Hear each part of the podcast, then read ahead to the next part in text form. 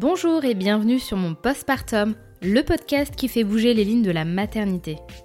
Je m'appelle Sarah, j'ai deux enfants de 5 et 2 ans. Et ces dernières années, plusieurs questions et réflexions ont traversé mon esprit à propos de mon rôle de mère. Pourquoi cela n'était pas inné et évident? Est-ce que c'était normal de se sentir seule, d'avoir des sentiments ambivalents vis-à-vis de mon enfant? Pourquoi certaines personnes n'osent pas parler de leurs difficultés?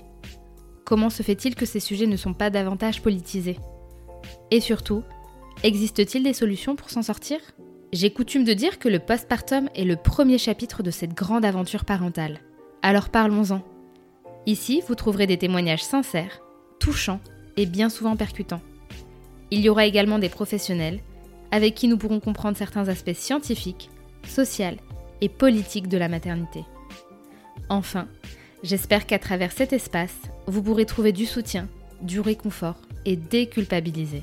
Pour soutenir mon postpartum, n'hésitez pas à mettre 5 étoiles sur vos applications d'écoute, à me laisser un commentaire et à le diffuser auprès de votre entourage. Je vous souhaite une très bonne écoute. La conscience écologique de Pauline débute il y a 6 ans. Elle prodigue sur les réseaux sociaux des conseils et des réflexions pour une vie en adéquation avec ses valeurs. Parallèlement à ça, Pauline veut devenir mère, c'est une évidence. Après un parcours de PMA, un petit garçon pointe le bout de son nez en 2021. Malgré une préparation et une logistique millimétrée, le postpartum est difficile. Avec un bébé RGO, les jours s'enchaînent mais fragilisent Pauline. Face à cette nouvelle vie, elle doit composer et revoir ses priorités en matière d'écologie et de militantisme. Nous avons discuté de son cheminement écolo quand elle est devenue mère des petits gestes qui s'espacent malgré des convictions très ancrées, de son quotidien très prenant mais aussi très épanouissant, de son fils devenu un moteur incroyable pour un futur plein d'espoir. Salut Pauline Salut Sarah Bienvenue sur mon postpartum. Merci, merci beaucoup pour euh, cet espace et, et de m'accueillir. Ah ben je t'en prie, moi ça me fait très plaisir parce qu'on va aborder un sujet que j'ai encore jamais abordé mais qui est très important pour moi même si j'en parle pas euh, sur, euh, sur Instagram ou, via le, podcast mais je pense que c'est très très important. Mais avant euh, d'en discuter, je vais te laisser te présenter. Alors bonjour aux auditorices, je m'appelle Pauline, j'ai 35 ans. Ouais, j'ai réfléchi. Euh. tu réalises pas encore. Et euh, non, mais je pense, je me moquais toujours de mes parents qui disaient, euh, qui réfléchissaient avant de, enfin, qui réfléchissent toujours avant de donner leur âge, mais ça commence à m'arriver. Donc oui, j'ai 35 ans, 36 cette année, et je suis créatrice de contenu engagé sur les réseaux sociaux surtout sur Instagram et mon blog. Je fais aussi du coaching Instagram pour les petites entreprises bah, qui souhaitent développer leur visibilité sur la plateforme. Et je suis podcasteuse indépendante depuis octobre dernier d'un podcast qui parle de parentalité et d'écologie qui s'appelle Petite Pouce. Super, très bonne présentation. Euh, justement, ça tombe bien que tu parles d'écologie, euh, car moi j'aimerais savoir depuis quand est-ce que tu es sensible à l'écologie? J'ai eu une prise de conscience il y a, un, euh, il y a six ans à peu près. ça s'est fait, fait progressivement. tout d'abord, il y a eu, je me rappelle, il y a une marque qui m'a envoyé des cotons lavables et je trouvais ça très très chouette et je comprenais pas pourquoi j'y avais pas pensé avant. Ensuite, c'était une période où on commençait à aller vers l'alimentation biologique. On était en désir d'enfant et, du coup, je voulais préparer mon corps et je, mangeais déjà de façon équilibrée, mais voilà. Donc, je m'intéressais à l'alimentation biologique et je me disais, bah, enfin, j'avais acheté des sacs à vrac parce que je ne voyais pas l'intérêt de d'acheter des lentilles pour ensuite les mettre dans des, dans des bocaux en verre à la maison. Et voilà, c'est des petites, des petites touches comme ça. Et la vraie prise de conscience, le vrai déclic, ça a été une conférence sur les déchets qui été organisée par la ville de Toulon où j'habite. Et quand je suis sortie de là, j'avais pris une grosse claque et je me suis dit que c'était plus possible, qu'on pouvait plus continuer comme ça et qu'il fallait agir. Donc c'est là où je suis entrée dans une, dans une j'ai tendu vers une démarche zéro déchet sans, sans que ça soit mon objectif principal. Mais voilà, c'est un peu comme ça que j'ai commencé à, à, tout changer, à tout repenser, à tout questionner. voilà. Et c'est intéressant parce que forcément, c'est vrai que c'est l'écologie, c'est un domaine, c'est quelque chose qui nous pousse à, repenser notre vie, mmh. Mais dans tous les aspects, hein, que ça peut être, comme tu dis, gérer les déchets, sa consommation et peut-être même son rapport aux autres, aux humains. là, tu m'expliques que tu étais en désir d'enfant déjà avant tout ça. Est-ce que l'écologie a impacté ta vision de la maternité ou en tout cas, est-ce que tu avais l'impression que c'était conciliable? Parce que c'est quand même une question qui se pose. Est-ce qu'on peut toujours se dire qu'on va faire des enfants alors qu'on fait face à une catastrophe environnementale qui est sans précédent? Toi, à ce moment-là, est-ce que tu étais assez éveillée là-dessus ou c'était pas encore un sujet à laquelle tu étais sensible? C'était une question qui s'est posée, au cours de mon cheminement, mais le désir d'enfant était déjà là, présent et puissant. mais c'est vrai que, bah, justement au cours de de mes recherches, de mes prises de conscience, oui, je me suis posé la question et jusqu'à ce que j'écoute, l'épisode de podcast de Basilic avec Emmanuel Pont. le titre, il me semble, c'est «Faut-il arrêter de faire des enfants pour sauver la planète?» qui m'a justement fait à la fois relativiser là-dessus et surtout qui m'a fait changer d'angle de vue. En fait, on ne peut pas considérer un être humain comme juste un consommateur, en fait. c'est quelqu'un qui va aussi participer à, à l'avancement en fait de la société et, et, justement je trouve ça très beau de considérer que, que nos enfants on le sait, nos enfants sont l'avenir, mais vraiment, c'est la nouvelle génération et ça va être bah, peut-être des futurs ingénieurs, des, futurs, mmh. des futurs militants, militantes, des, des, personnes soignantes, des personnes qui vont, qui vont s'intéresser, qui vont contribuer à, alors c'est peut-être un peu utopique, mais oui, à faire bouger les choses et, et je suis persuadée que c'est à nous, parents, de, leur montrer le chemin et de commencer aussi à, mmh, à, changer, à changer les choses pour eux, en fait. On, est une génération charnière, ça c'est sûr. Et vraiment, il y a des, prises de conscience qui se font actuellement. Et, voilà, les, changements sont nécessaires à, mettre en place pour que nos enfants bah, prennent le relais plus tard et, et continuent là-dessus. C'est intéressant que tu dis ça parce que moi je m'étais posé la question à l'époque forcément et puis j'étais tombée sur un article de Julie Pancake, je crois que c'est ça son, qui est venu aussi sur le podcast précédemment et qui expliquait qu'on ne pouvait pas juste comme tu disais considérer un enfant comme un pollueur dans, dans, dans, son sens le plus latéral parce qu'en fait en Europe on fait de moins en moins d'enfants mais on est toujours les plus grands pollueurs. Donc c'était plus en termes d'habitude, d'éducation parce que dans des continent très appauvri, hein, je vais citer par exemple l'Afrique, où il y a toujours cette image de beaucoup d'enfants, et ben ils, polluaient moitié moins que nous. Donc finalement, c'est pas tant le nombre d'enfants, c'est plus l'éducation qu'on veut donner à, nos enfants, en tout cas aux générations futures. Et c'est plus ça, sur ça qu'il faut se baser, plutôt que se dire est-ce qu'on fait des enfants ou non. Voilà, il n'y a pas forcément une dissonance. Il faudrait juste, comme tu dis, ben, envisager son enfant comme ben, un espoir futur pour, pour un meilleur monde et une meilleure consommation. Quoi. Et oui, je t'en prie, tu voulais peut-être ajouter un truc? je disais que oui, oui, c'était très juste. Et je l'ai lu aussi, l'article de Julie sur son blog Banana Pancake.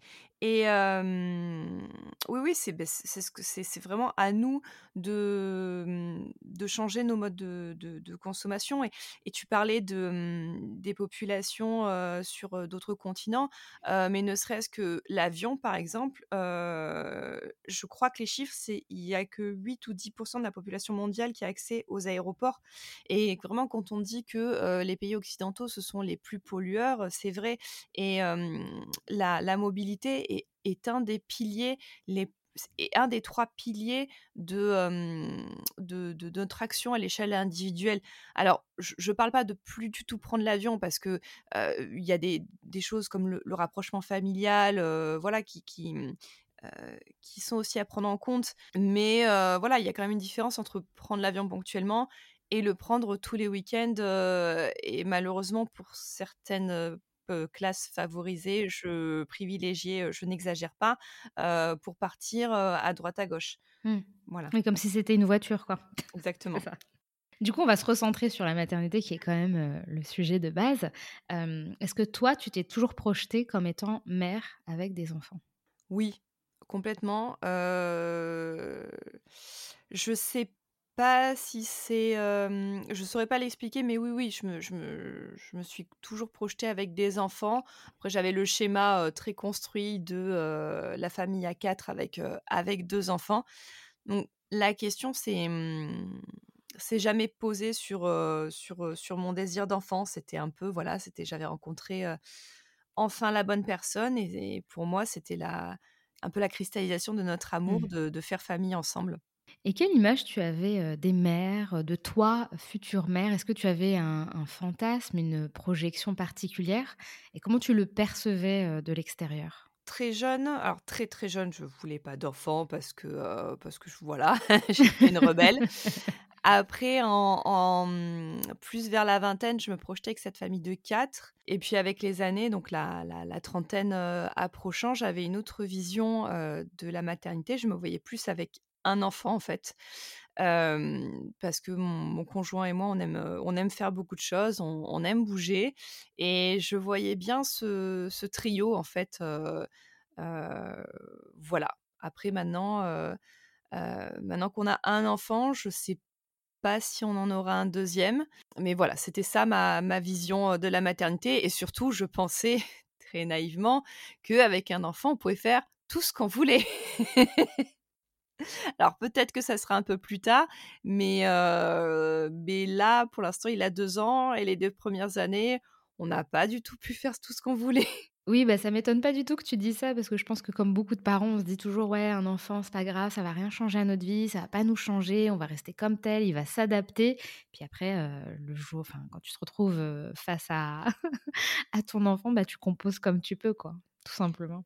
Et en plus j'avais une, hem, j'avais un jugement, heu, vraiment là je je je je j'a j'assume complètement d'avoir été, heu, cette, personne pas très bienveillante, qui, pensait que, quand elle voyait, une mère, complètement, en jogging, avec les cheveux gras dans la rue, qui pensait qu'elle se délaissait.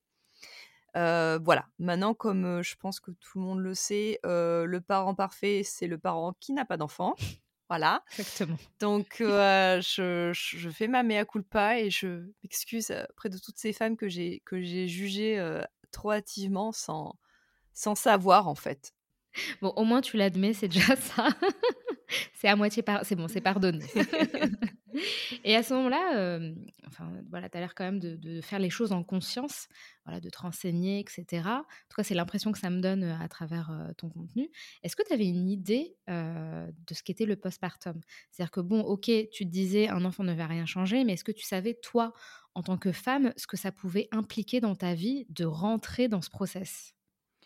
Alors, avant d'être enceinte, non, parce qu'autour de moi, il y avait eu très peu de bébés.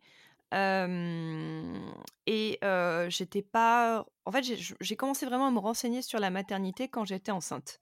Donc vraiment avant d'être enceinte, j'avais pas du tout cette notion-là.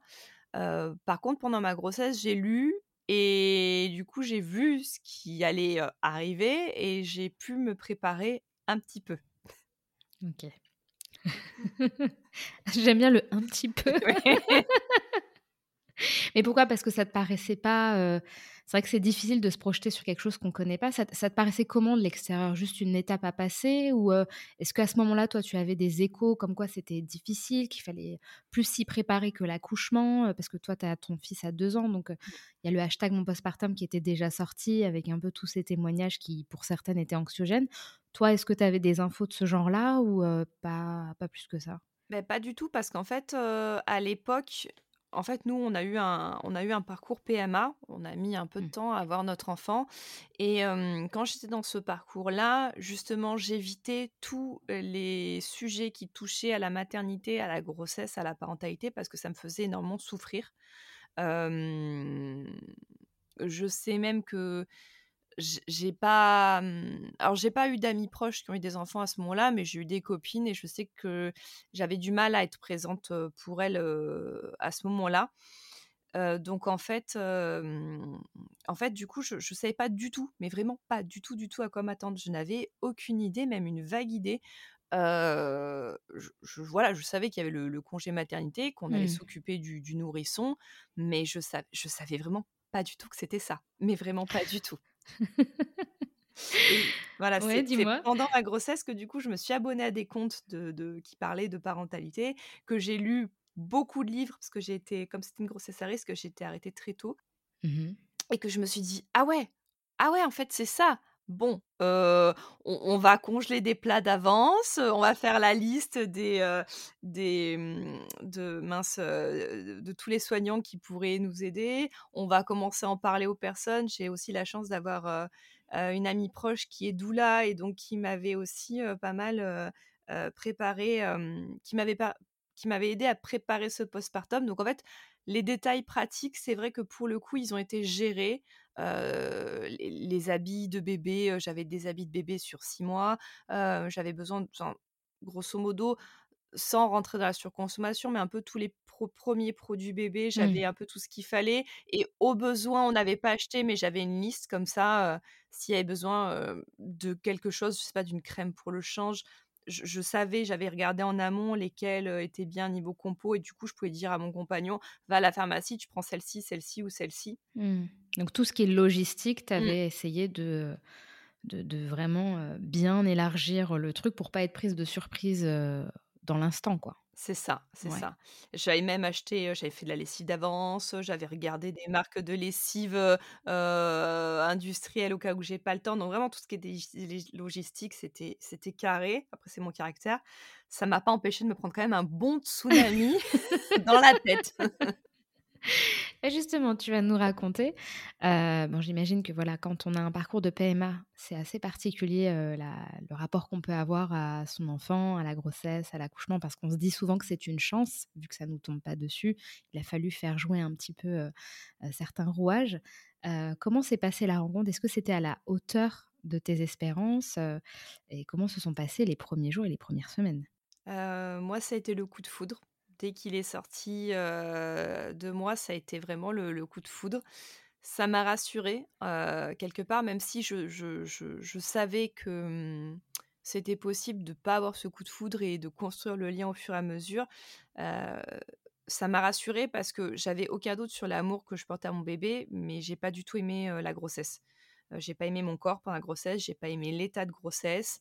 J'ai aimé le sentir bouger, mais c'est tout. Donc voilà, j'étais contente de cet amour, fulgurant, dès le début. À la maternité, bah, l'allaitement s'est très bien passé. Moi aussi, je je me suis remise assez vite. Après, il faut dire que j'ai eu un accouchement, très rapide, sans péridurale. OK. Heu, c'était c'était un désir aussi que je voulais que j'avais préparé, donc j'étais, j'étais fière de moi. Je me sentais comme une guerrière, même si je portais une guerrière en couche, mais Mais une guerrière quand même. mais une guerrière quand même. C'était encore, on était encore en période de pandémie, donc du coup, il y avait aucune visite à la maternité et c'était parfait. On Ah, est je confirme, on était dans notre cocon, juste, juste nous 3. Donc c'était, très chouette.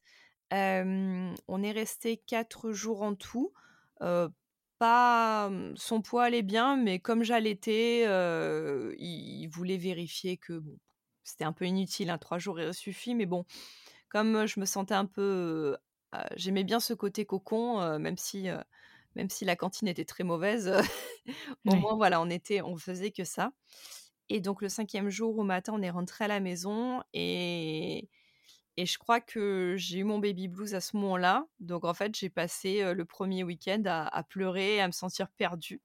Heu, mais heureusement, ça ça a pas duré longtemps et la grande chance aussi que j'ai eue, c'est que enfin la grande chance qui devrait être une normalité, c'est que mon compagnon, en fait, est resté en tout, heu, 2 mois à la maison. Heu, C'est top ça, ouais. voilà, parce qu'il y a eu à la fois oui, il y a eu son son son son congé, son son congé, paternité, mais à l'époque, c'était même pas 35 jours, c'était que 11. Il y a eu ses congés payés et en fait, il s'est trouvé qu'il changeait de travail à ce moment-là, donc ça s'est goupillé que le le temps de changement de pendant 2 Mmh. mois, il était à la maison et c'est vrai que ça a été, bah, ça a été confortable. C'est pas pour autant que ça a été facile, mais c'est vrai que du coup, bah, j'avais, j'avais un relais parce que parce que c'était un bébé. les dix premiers jours, il faisait que dormir. Donc on était là, oh c'est bien, il est calme, on a de la chance. C'était pour mieux redémarrer. ouais, complètement. Et en fait, après, ça a été. ce qui a été très dur, c'est que il a eu, bah, il a eu des coliques. donc c'était jusqu'à 4 heures de pleurs tous les soirs. Mmh. de 8 heures, ça a duré plusieurs semaines ça. de 8 heures à minuit, il pleurait, il était inarrêtable. C'était voilà. heureusement qu'on était deux. Et encore, il y a eu des. Mon compagnon, à côté de son travail, il est pompier volontaire, donc il a quand même repris les nuits assez rapidement. Et moi, je me sentais complètement perdue. Et du coup, ma mère a été de grand secours à ce moment-là. Et elle est venue, elle a bravé l'interdiction parce qu'elle n'était pas dans le même département. mais du coup, elle venait, le soir parce que je lui disais, je lui dis là, je suis obligée de le poser dans son berceau et d'aller prendre l'air 10 minutes parce que, ça me submerge en fait. Et donc ouais, ça, ça a été difficile. Plus, ben, il avait aussi un, il avait un, reflux gastro-œsophagien. Donc c'était un bébé qu'il fallait ben, tout le temps porter. Moi, j'aimais bien le portage, donc ça ne me dérangeait pas. Mais par contre, bah, le tenir à la verticale la nuit après une tétée, comment te dire que j'ai dormi assise pendant plusieurs semaines. Mmh. Donc, donc voilà, ça a été. Oui, parce qu'un bébé RGO, c'est à la verticale tout le temps. C'est ça. En soi, la journée, oui, tu le mets en écharpe. Oui, en écharpe, ça passe encore. Mais c'est vrai que la nuit, quand tu es obligée de rester assise, puis d'avoir peur, quoi, parce que mmh. c'est pas une position naturelle, c'est vrai que bah, ça fatigue, quoi, forcément. Ah oui, donc en plus, ben, j'avais un, je voulais absolument allaiter, mais j'avais j'avais une hyperlactation et un, réflexe d'éjection fort, donc le lait qui partait très fort. Et comme il était tout petit, il n'arrivait pas à gérer, donc il s'étouffait. Voilà, ça a été. mais heureusement que j'étais bien entourée. J'avais une super consultante en, lactation qui est venue deux fois à la maison, qui m'a rassurée, qui m'a montré une position, etc. qui m'a initiée au tire-lait. Enfin, pour, j'avais un petit protocole. Et ça s'est mis au bout de dix semaines. C'est ça a commencé vraiment à, se réguler et à devenir cool. Et passer les trois mois, bah, il a eu, c'était vraiment, effectivement, nous, été la date magique, quoi. Passer trois mois, il n'y avait plus de RGO et les coliques s'étaient arrêtés un peu avant. Donc, on a commencé un peu plus à, respirer. Donc, voilà, là-dessus, ça a été quand même un peu plus, un peu plus fluide. mais c'était quand même un bébé, du coup, qui avait besoin de beaucoup dormir, mais qu'il était incapable de, de s'endormir sans qu'on le berce pendant 45 minutes, une heure. Ah oui. Voilà. Donc, du coup, je suis restée avec lui pendant, pendant six mois. J'avais pris un, parental. Je crois qu'il a fait ses siestes dans son lit le dernier mois et encore, il fallait le bercer, le bercer 45 minutes, une heure. Donc, je me rappelle, je le mettais en, en sling de portage. Je m'asseyais sur le, sur le ballon. Le gros ballon, là. Ouais, ouais. Et, et, je mettais un bruit blanc, toujours le même, le bruit de la cascade. Et je faisais boing, boing avec la cascade pendant 45 minutes. Et quand il s'endormait enfin, j'arrêtais la... Sinon, je laissais la cascade. Et du coup, j'étais sur Instagram, toujours avec le ballon. Je me suis ruiné le dos. Et bref, une fois que tout ça s'est fini, parce que tout passé, c'est vrai, j'ai dit à Pierre, tu, tu me vires ce ballon, j'en en peux plus de cette balle, je ne veux plus la voir nulle part. voilà, donc elle était à ma belle-sœur, on l'a rendue à, ma belle-sœur. Donc ouais, un postpartum euh, pas, pas évident. Ah oui, bah tu m'étonnes. Ayant moi aussi eu un bébé RGO et un autre bébé qui n'avait pas ça, donc je vois la différence entre un enfant qui a un reflux et un autre enfant qui n'en a pas. Euh, c'est pas pareil. On vit pas les choses de la même façon. Et euh, est-ce que quand est-ce que tu as eu l'impression de sortir un peu la tête de l'eau? Parce que, ok, le reflux se calme, mais les deux premières années d'un enfant sont assez particulières parce qu'il y a énormément de choses qui bougent au niveau de la physiologie. Le sommeil est rarement acquis, il y a des régressions, etc. Donc souvent, les parents d'enfants de moins de deux ans, on sent qu'ils sont en train de jouer le marathon, là. Tu vois, mmh. c'est... tu vois, il y a des petites accalmies et puis hop, ça replonge. Donc, je sais que ça peut jouer sur le, physique, le moral, la vie de couple, enfin, tout. toi, comment ça s'est passé Maintenant qu'il a deux ans, est-ce que tu dirais que tu as eu un équilibre assez rapidement au bout de quelques mois ou même encore là aujourd'hui, vous cherchez toujours des nouvelles dynamiques, des nouvelles routines qui feraient que vous avez tous un équilibre et que ça se passe mieux? Bah, déjà, ça a commencé à aller mieux quand il a eu six mois et que, bah, que j'ai repris le travail et du coup qu'il a été gardé. En fait, il y a eu plusieurs choses qui se sont passées à cette période charnière des six mois. C'est que, c'est qu'il a fait sa première nuit. Génial! Voilà. Bon, après, après ça a pas suivi, mais en fait, il y a eu le fait qu'il soit gardé et donc bah, qui je crois qu'il y a eu un déclic de tous les côtés en fait. C'est qu'il a compris qu'il pouvait s'endormir seul.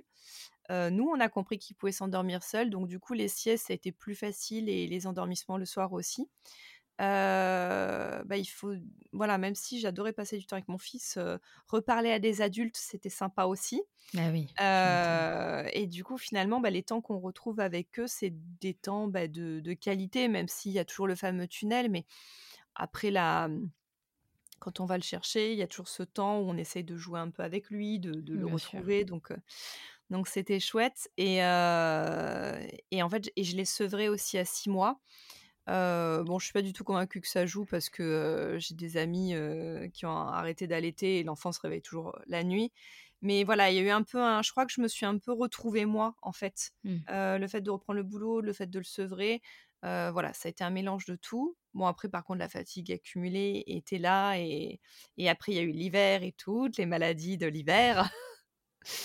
Quelle merveilleuse période.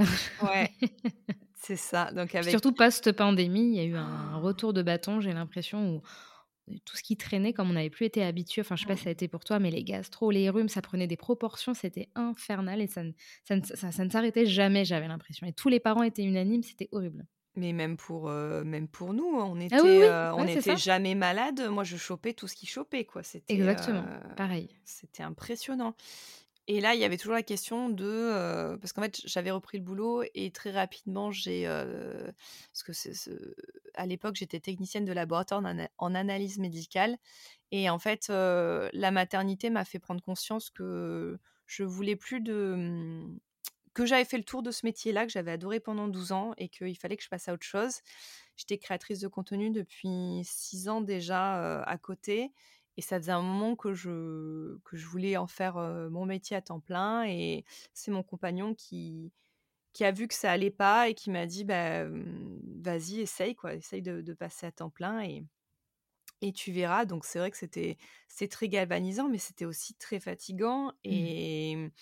Bah, du coup, il y a tout ça qui s'est qui a cumulé. Pendant les maladies, bah, comme c'était moi à mon compte, du coup, en gros, c'était entre guillemets logique que ce soit moi qui le garde, sauf que bah non, moi j'ai personne qui me paye quand je travaille pas.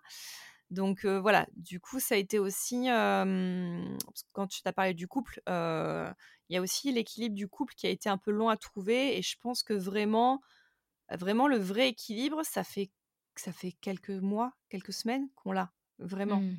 Vraiment, le, que ce soit au niveau du sommeil, parce que pareil, il y a eu beaucoup de régressions et on a fini par faire un, accompagnement au sommeil quand, quand, Raphaël avait 18 mois, qui a très bien fonctionné.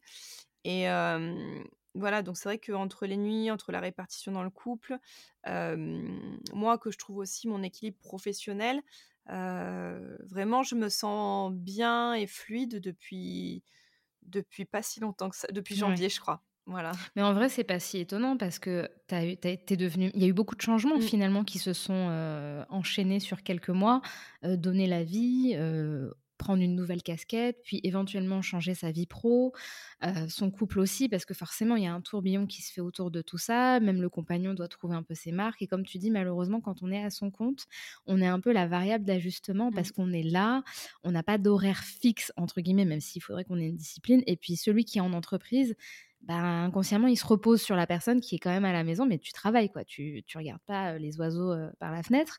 Et c'est vrai que ça peut susciter beaucoup de, beaucoup de frustration, beaucoup de déséquilibre. Et, et parfois même, ça peut aller très loin. Hein. On parle du baby clash, je sais que pas, ça n'a pas mmh. été ton cas, mais pour avoir eu d'autres invités, je sais que ça part parfois de là.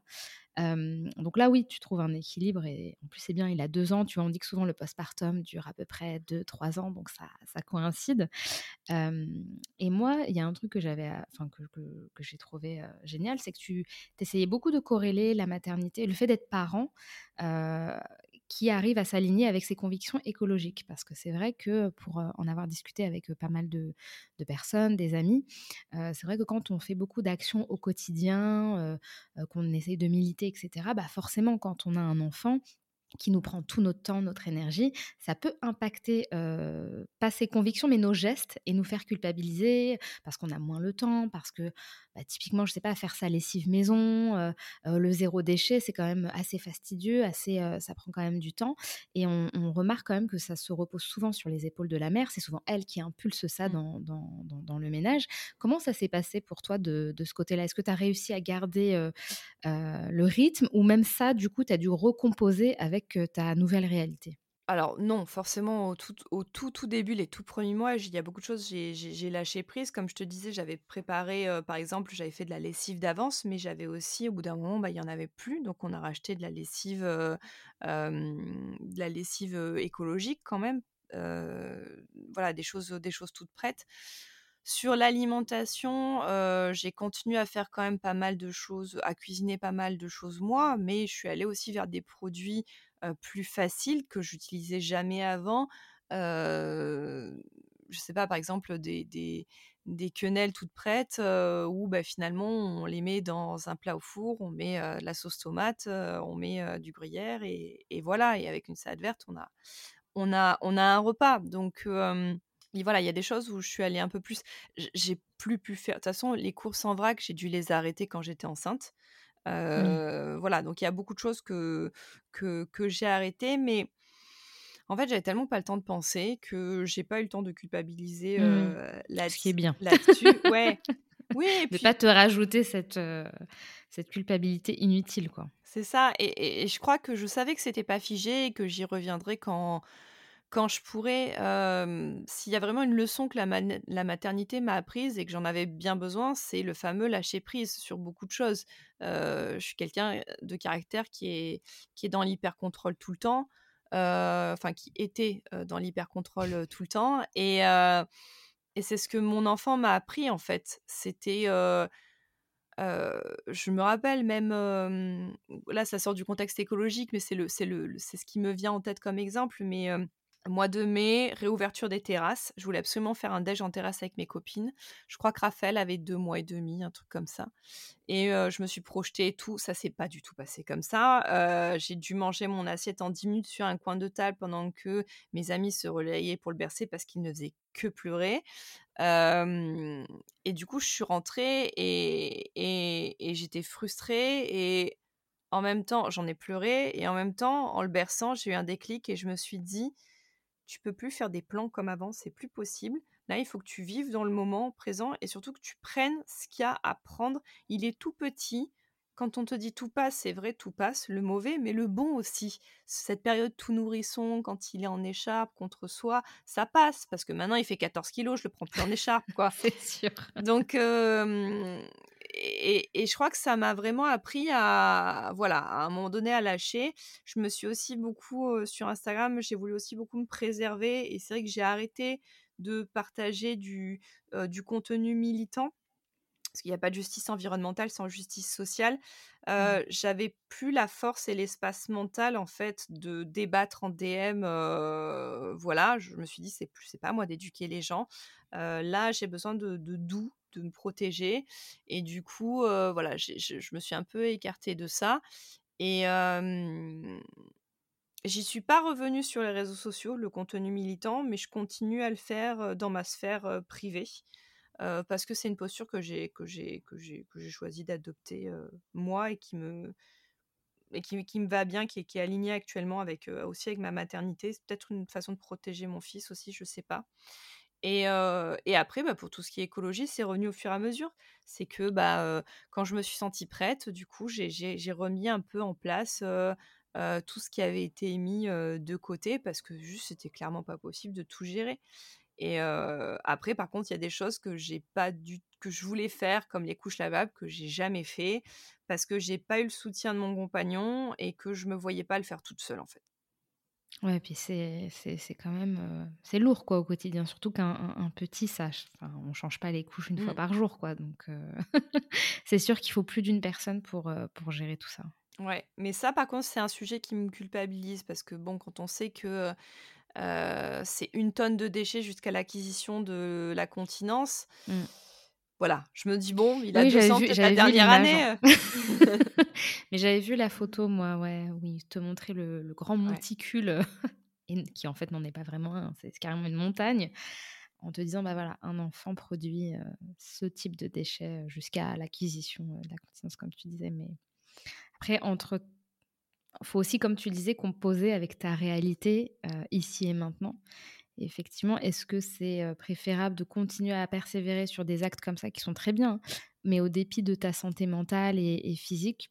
Voilà, après je pense que tu as très bien fait le choix entre le Mmh. bénéfice-risque et c'est ce que chaque parent devrait faire, dans l'idéal quoi, mais bon. Oui et puis de toute façon, je crois qu'on peut pas tout faire et enfin, c'est pas pas je crois, c'est on ne peut pas tout faire et et il faut choisir ses combats et aller vers des gestes qui ont qui ont de l'impact. C'est vrai que nous, au quotidien, ça va être, heu, ça va être, heu, bah, de le végétarisme, le alors Raphaël n'est pas végétarien à la à la crèche, il mange, heu, les repas, mais à la maison, je ne cuisine pas de produits, animaux. La mobilité aussi, c'est vrai que bon, bah, le fait force après c'est on habite en ville, donc c'est facile de se déplacer beaucoup, Mmh, enfin de sûr. moins prendre la voiture et et et les voilà et la, mmh, la sobriété énergétique et adopter un fournisseur d'énergie verte, ce sont les les 3 piliers qu'on peut, si on le peut, enfin qui ont de l'impact à notre échelle individuelle. Le zéro déchet pour moi, c'est pas une finalité en soi, même si c'est sûr que les couches, c'est un geste impact, ça j'en suis, convaincue, mais il faut aussi prendre conscience que si on était tous de parfaits petits écolos à notre échelle individuelle, il y aurait une diminution que de 10% des gaz à effet de serre. Alors, la situation s'est accélérée et chaque dixième de degré compte, mais je pense qu'il y a des choses qui se jouent, beaucoup plus au-dessus et qui sont beaucoup plus importantes et repartir dans le collectif, c'est un de mes objectifs, là, maintenant que qu'on retrouve notre équilibre parce que parce que le collectif est puissant justement pour, pour agir. Bah, là, en plus, c'est bien que tu que tu parles, pardon, collectif parce que j'imagine que là, comme tu disais précédemment, tu as créé un podcast qui s'appelle, Petite Pousse. C'est aussi une façon, d'allier le collectif, aux convictions écologiques. Qu'est-ce qui a fait que tu t'es lancée, heu, dans ce projet, pour allier, bah, ta réalité de de parent à, tes convictions, écologiques? Bah, j'ai toujours aimé le format du podcast. J'aime beaucoup ce beh, cette écoute active, en fait et puis c'est un format, c'est un format nomade qui est quand même, qui est quand même très pratique. Qui enfin que voilà et moi qui m'a permis aussi d'apprendre énormément de choses. Quand j'ai commencé à m'intéresser à l'écologie et aussi à me déconstruire sur beaucoup de choses au niveau de tout ce qui touche la justice sociale. Sont les podcasts qui m'ont énormément, heu, aidée et qui m'apprennent encore, encore beaucoup et c'est un format, je sais pas, je me disais, moi, c'est un format que j'aimerais développer de mon côté. Mais c'est vrai qu'avant d'être maman, je je savais pas de quoi pas mmh, voilà, j'avais des vagues idées, mais j'avais pas de voilà, j'avais pas de de sujet comme ça, qui me disait: «Si, si, c'est ça, c'est vers ça qu'il faut aller» et c'est en devenant mère que, mmh, que voilà, que le chemin s'est fait. Heu, je crois que j'ai fait la corrélation déjà entre, entre, heu, le fait que, heu, il y a beaucoup mmh, d'injonctions sur l'écolo parfait. Il y a beaucoup d'injonctions sur le parent parfait et moi, ce que j'observe sur les réseaux sociaux, c'est qu'il y a peu de juste milieu, en fait. Donc même si Instagram est une source d'inspiration et je pense qu'il faut vraiment la prendre comme telle, des fois, ça fait du bien aussi d'avoir un juste milieu sur lequel on peut s'identifier Parce que quand on regarde des comptes entre guillemets parfaits, mais en fait qui, ne le sont pas, c'est juste que bah, ils veulent montrer des choses, des choses positives, ça peut nous renvoyer un sentiment de nous pas faire assez et de nous mmh. culpabiliser. Et c'est ça en fait que je voulais mettre en lumière, et c'est aussi bah, le fait que que souvent la parentalité c'est quelque chose qui est moteur pour pour amorcer une transition écologique ou pour l'accélérer Personnellement, j'étais prise d'un sentiment d'urgence quand, mon fils est né. Je connaissais la situation actuelle, mais, mais j'avais vraiment envie et besoin de faire plus pour garder espoir et, rester alignée. Et, voilà, c'est un, peu, c'est un peu comme ça qu'est, né le podcast. Et, le slogan, parce que nous sommes les, les, gardiens du terreau dans lequel il pousse, cultivant ensemble le monde de demain. Ah, c'est beau. Je suis d'accord avec toi avec le fait qu'un enfant, ça te, ça amène une urgence en fait. C'est limite viscéral quoi. C'est tout prend un certain sens et, euh, et c'est un très bon booster. Donc euh, très bien. Enfin, je suis très. Euh, tu peux être fier de toi par rapport à ce podcast? Non non mais c'est vrai parce que on parle pas, enfin c'est pas qu'on parle pas assez d'écologie, mais c'est vrai qu'il y a ce truc un peu de bah on est parents, on sait plus trop où situer. Comme tu dis, il y a de la culpabilité dans les deux côtés. On n'est pas d'assez bons parents, on n'est pas assez de bons militants avec assez de gestes. Enfin c'est jamais assez. Alors que des fois, bah faut juste, comme tu dis, choisir ses combats et, essayer d'ajouter sa pierre à l'édifice, bah, comme on peut quoi. Le tout c'est d'être dans la continuité plutôt que d'en faire trop et peut-être d'être dégoûté et de mmh. partir. dans un autre. Enfin, moi, j'ai vu plein de gens comme ça. Ils ont tellement fait qu'après, ils voulaient plus du tout en entendre parler. Et ça, bah, c'est dommage. Quoi. Pour rester dans la thématique du, podcast, forcément, tu reçois des invités très régulièrement avec qui tu échanges, tu discutes et qui t'enrichissent, j'imagine.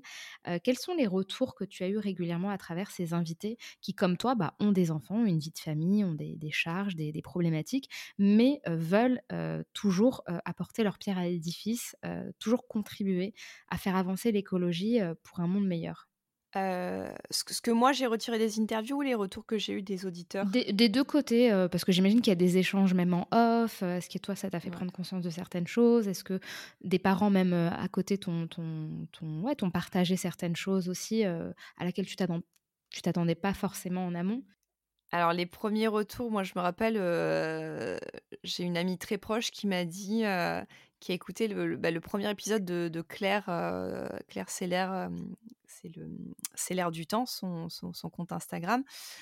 Et elle m'a dit ah ouais, je, je, je, pensais être écolo en triant mes déchets, mais en fait, pas du tout. Quoi. Enfin, je, ok, je, vais m'y mettre parce que, parce que là, j'avais la conscience tranquille et en fait, et en fait non. Moi, ça m'a fait sourire parce que je la voyais faire et dans ma tête, je me dis, bah non, elle n'est pas écolo. Mais, mais j'étais pas du tout. Enfin, moi, j'ai pris le parti maintenant, avec le recul, de vraiment de plus être dans le jugement et de plus bah, de montrer l'exemple entre guillemets. Et voilà, bah, les, gens, ils, prennent, ils prennent ce qu'il y à prendre. Et donc, oui, les retours, après sur Instagram, j'ai bah, eu que des retours positifs. Ça aurait été intéressant d'avoir aussi des retours constructifs, justement. J'en ai des fois, mais c'est plus pour des problèmes techniques, on va dire, de, son qui, mmh. qui, voilà. mais, mais oui, en général, les, gens sont, très contents. Mon papa écoute tous les épisodes. Il trouve ça très chouette. C'est ton premier fan. c'est mon premier fan, mon papa, depuis, depuis, depuis que je suis née, je crois. Et, et oui, c'est pareil, ça, ça questionne beaucoup. Je crois qu'il y a toujours un temps de, de, d'assimilation et de sédimentation après, après un épisode qui, peut, qui peut parfois bousculer. Et, et oui, moi, j'apprends énormément de, de, de, ces, de ces échanges. Euh, là, je te parlais des couches. C'est vrai que du coup, c'est vrai que parce que j'ai l'épisode n'est pas encore sorti, mais j'ai j'ai interviewé la fondatrice de la compagnie des couches, qui est un service de, location de couches lavables, et elle fait une mmh formation aussi, enfin un atelier en ligne. Et et ouais, ça m'a fait un peu culpabiliser, quoi. Je me suis dit bon, ça va peut-être t'y mettre quand même. pareil, des, des, personnes comme, comme Audrey ou comme Claire qui utilisent énormément le, le, le, vélo, ça remet en contexte. Et des fois, je me suis dit, des fois où je, où bah, je prenais ma voiture par flemme, je me suis dit, bon, tu, tu peux pas un peu utiliser tes pieds, surtout tu as un boulot sédentaire ou y aller en bus. Voilà, c'est des, petits gestes au quotidien. Et, et, au contraire, et, à l'inverse, des fois, ça fait aussi ça, ça fait du bien.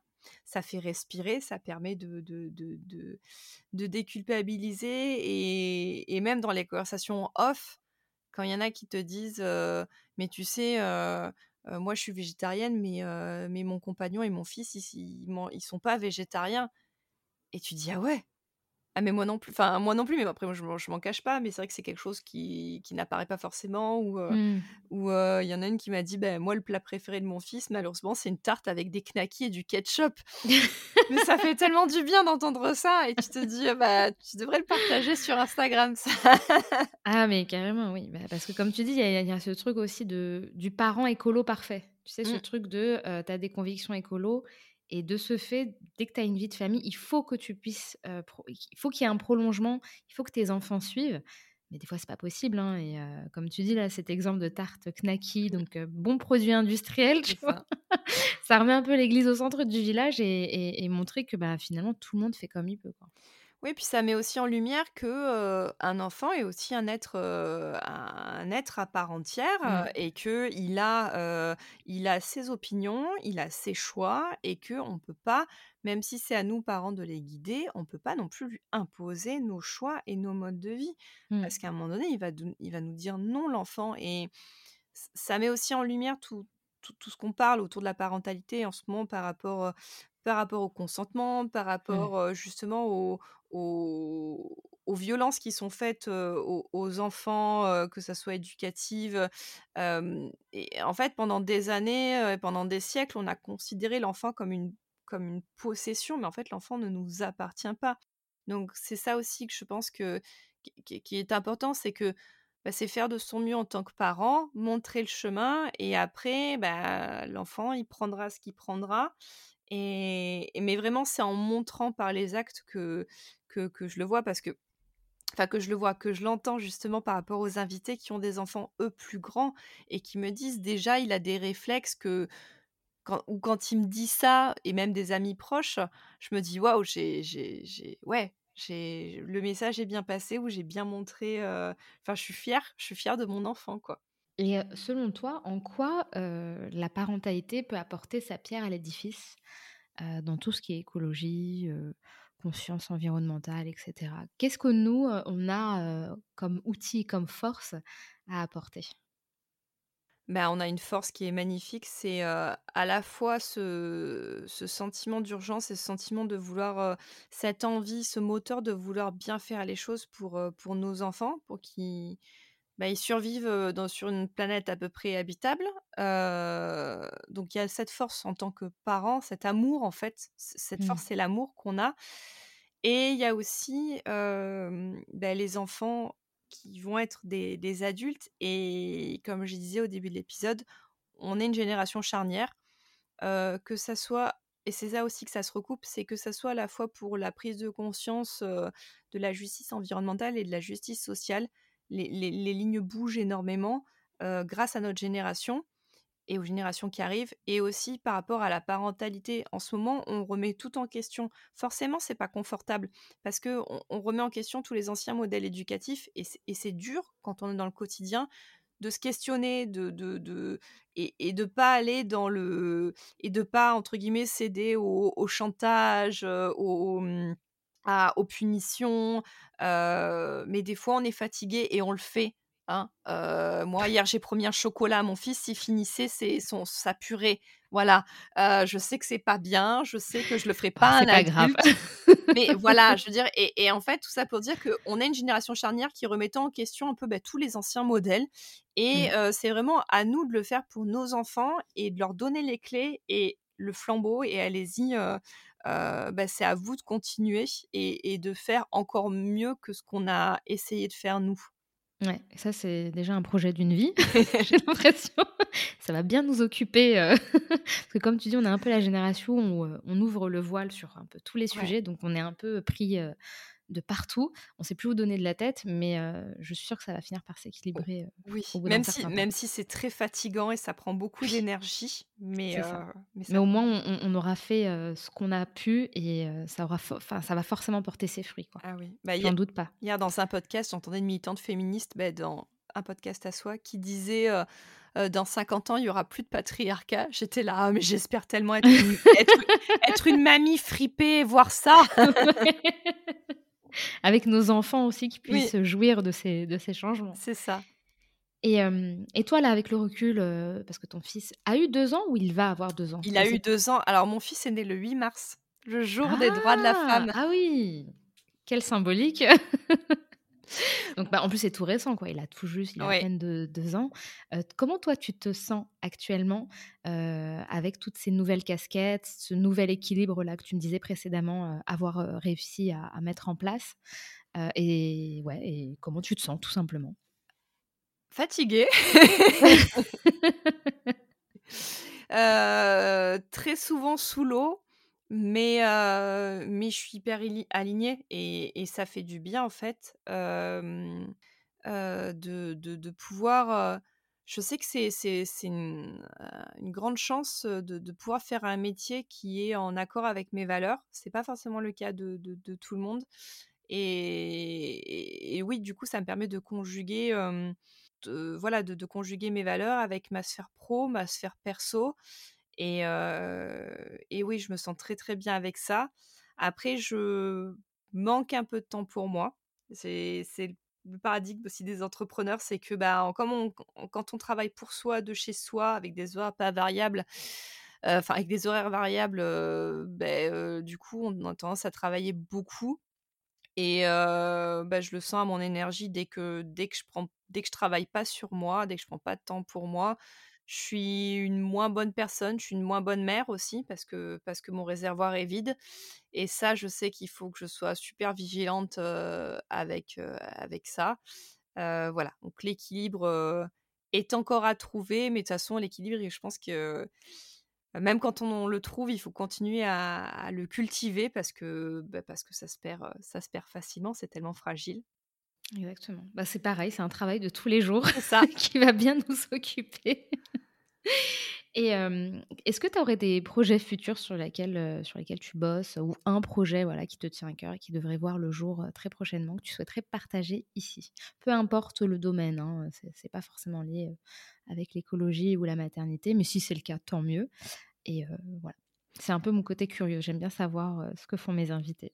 Alors là, actuellement, je suis en train de, de travailler sur un e-book sur l'organisation.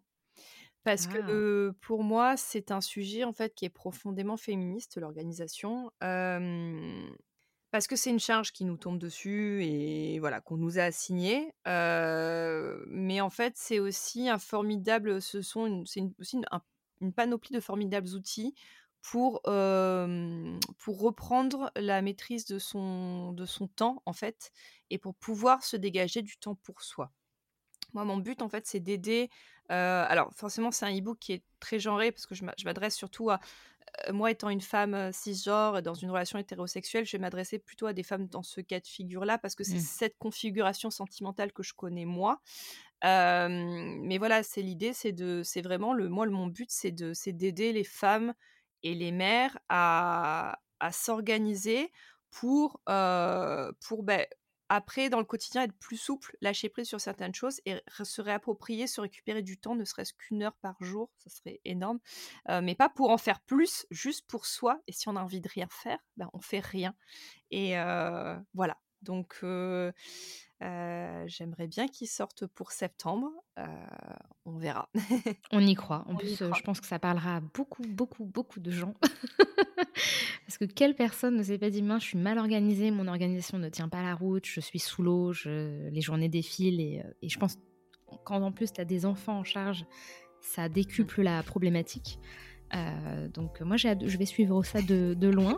N'hésite pas à me faire un petit coucou si, tu le sors. Ça j'hésiterai pas à le, partager. Euh, bah écoute euh, Pauline, merci beaucoup pour cette discussion que j'ai trouvé très intéressante et plutôt inédite sur mon podcast, mais je suis sûre que ça parlera à énormément de monde. Et je te souhaite une très bonne continuation sur bah, ton compte Instagram Lanas Blonde, mais aussi sur ton podcast Petite Pouce. Bah, merci à toi pour cet espace. J'ai été ravie que tu me contactes parce que c'est mon postpartum, c'est un des podcasts en parentalité que j'apprécie beaucoup. Donc, ah, ça me fait plaisir. donc voilà, un, grand merci et, longue vie à mon postpartum. Longue vie à Petite Pouce. à, bientôt. Salut. J'espère que cet épisode vous aura plu. En attendant le prochain témoignage, je vous invite à me suivre et à me soutenir sur mon compte Instagram, mon postpartum tout attaché, pour rester au courant de mes dernières actualités. Prenez soin de vous et à très vite.